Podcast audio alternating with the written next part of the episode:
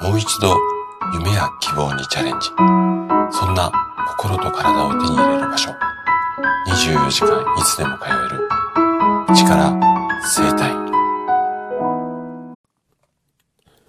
おはようございます。体質改善の専門家、高田です。生体院の院長をしたり、YouTube でね、健康情報を届けたり、24時間いつでも通えるオンラインの生体院を運営したりしています。さて、今日はね、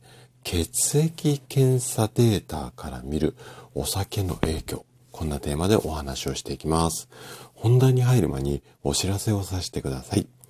私のね、生体院に来院されている患者さんにね、治療の感想をお話しいただく。こんなね、対談の動画を今作っています。まあ作っていますっていうか完成したのをアップしているんですが、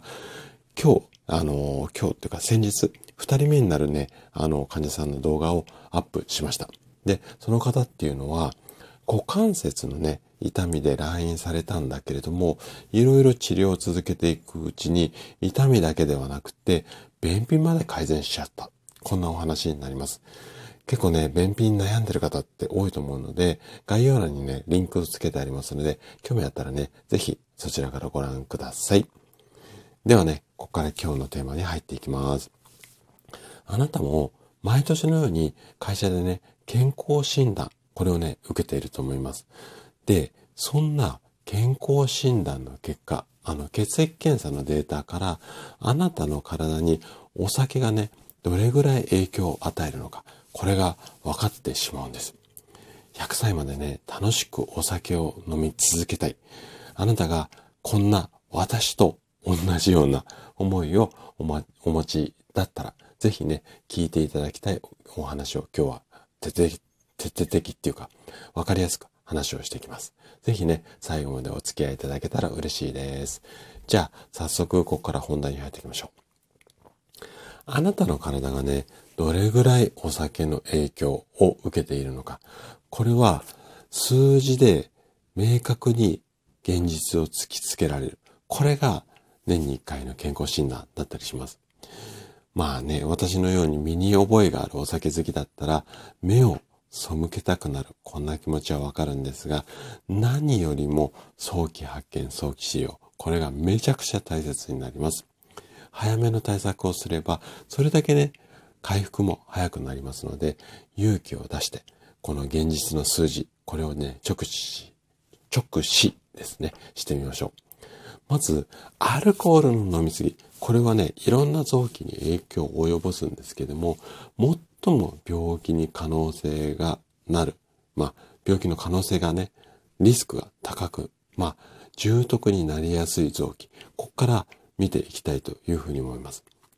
で、健康診断の、まあ、血液検査のデータの中で、肝臓の機能っていう、まあ、カテゴリーがあるんですけども、ここにはね、ちょっと、うん、難しい、まあ、英語っていうか単語、AST、ALT だったりとか、ガンマ GTP、ALP。AST のところは GOT とか ALT とか GPT って書いてあるケースもあるんですが、このあたりを見ていくと、肝臓が元気か元気じゃないかっていうのを、あの、わかります。で、これを今日はちょっと詳しく見ていきますので、もしね、お手元にすぐ健康診断の結果が出るよっていうようであれば、一回ここで音声止めていただいて、健康診断の結果を手元に持ちながら聞いていただけると、非常にね、あの、すぐ判断できると思いますので、もしあれだったら一回ここで止めてください。はい。じゃあ、行きますよ。まず項目で AST もしくは GOT ここの項目あって、そこに数字が入っていたら、そのところの数字を確認してもらいたいんですが、ここの項目、検査項目で何がわかるかっていうと、肝臓でアミノ酸の代謝に関わる働きをする。これが AST だったりします。で、この数字が異常の場合は、肝臓以外に異常がある可能性があります。うん。で、どんな、今の説明だとちょっとわかりづらかったと思うので、この意味合いはまあさらっと流してもらって、で、数字だけ言うと、まず基準値っていうのが30以下です。反対に30以上になってると異常です。で、ここが基準値以上だったら、どんなことが疑われるかっていうと、急性肝炎だったり、激小肝炎、あとアルコール性肝炎、脂肪肝。このあたりの肝炎って名の付く病気だったりとか、あと怖い怖い脂肪肝、あとは肝硬変とか肝臓の癌。このあたりがちょっと危険性があるので、まず注意が必要ですね。で、次の項目。今度は、えっ、と、ALT、もしくは GBT。これなんですけども、これは幹細胞、幹の細胞ですね。これに多く存在する酵素。これが何らかの異常によって幹細胞が傷つくと血液中に漏れ出してこの数値が上がっていくんですね。まあこの辺の説明は難しいのでいいですわ。で、これも基準値30以下です。で、ここが30以上の場合は急性肝炎だったりとかアルコール性肝炎。さっきと一緒ですね。あと脂肪肝とか肝硬変、肝肝臓の癌。このあたりが疑われます。で、この辺が引っかかってくると、ちょっと脂肪肝は、まあ、重篤ではないんだけども、肝硬変あたりはかなり命に関わる危険性があるので、早急に治療が必要だったりします。次、おなじみのガンマ GTP です。で、これは、まあ、うん、肝臓のっていうふうに、まあ、言われて、それは間違いではないんだけれども、基本的な特徴としては、タンパク質を分解する酵素の値がガンマ GTP だったりします。で、この酵素って肝臓だけではなくて腎臓だったり膵臓みたいな細胞にも含まれていて、これらの組織に異常があると、この数値が高くなります。あとはね、お薬飲んでたりとか、肥満によっても数字が上がります。で、ガンマ GTP は数字で言うと50以上だとちょっとやばいよっていうふうに言われてます。で、50以下が基準値になるんだけれども、これが高くなってくると、急性肝炎だったりとか慢性肝炎、あとは肝硬変、肝臓の癌、この辺は一緒です。あとは、アルコール性の、まあ、脂肪肝だったりだとか、あとは、お薬、薬、薬剤性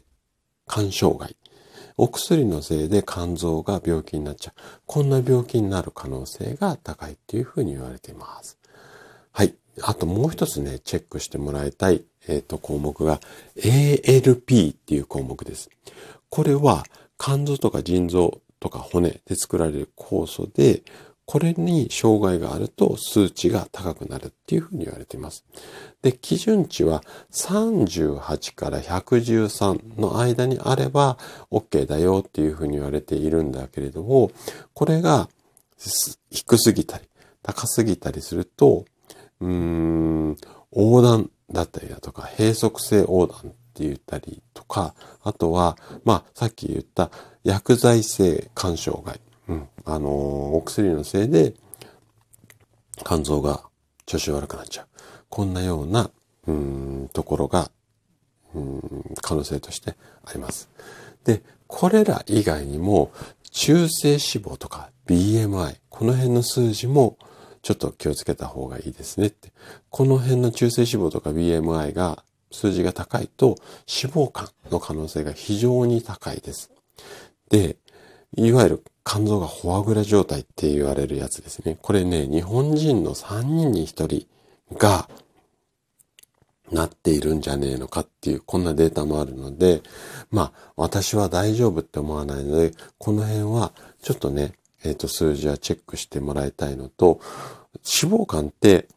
まあ、それ自体で、あんまり、こう、命に関わる大変な病気っていうわけではないんだけれども、これ進行してくると、肝硬変とか肝臓の癌に至る、まあ、その入り口となるちょっと怖い病気なんですよね。で、肝臓の症状ってなかなか自覚症状が出ないので、気づいた時にはもう肝硬変とか肝がんの末期っていう可能性も非常に高かったりするので、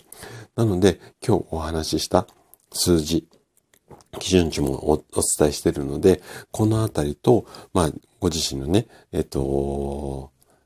健康診断の結果を見比べて、ちょっとチェックしてもらえるといいんじゃないのかなというふうに思います。はい。ということで、今日のお話はここまでとなります。この放送ね、お聞きの皆様が一人欠かさず健康で健やかな生活を送れることを祈ってます。体質改善の専門家、高田でした。それでは次回の放送でまたお会いしましょう。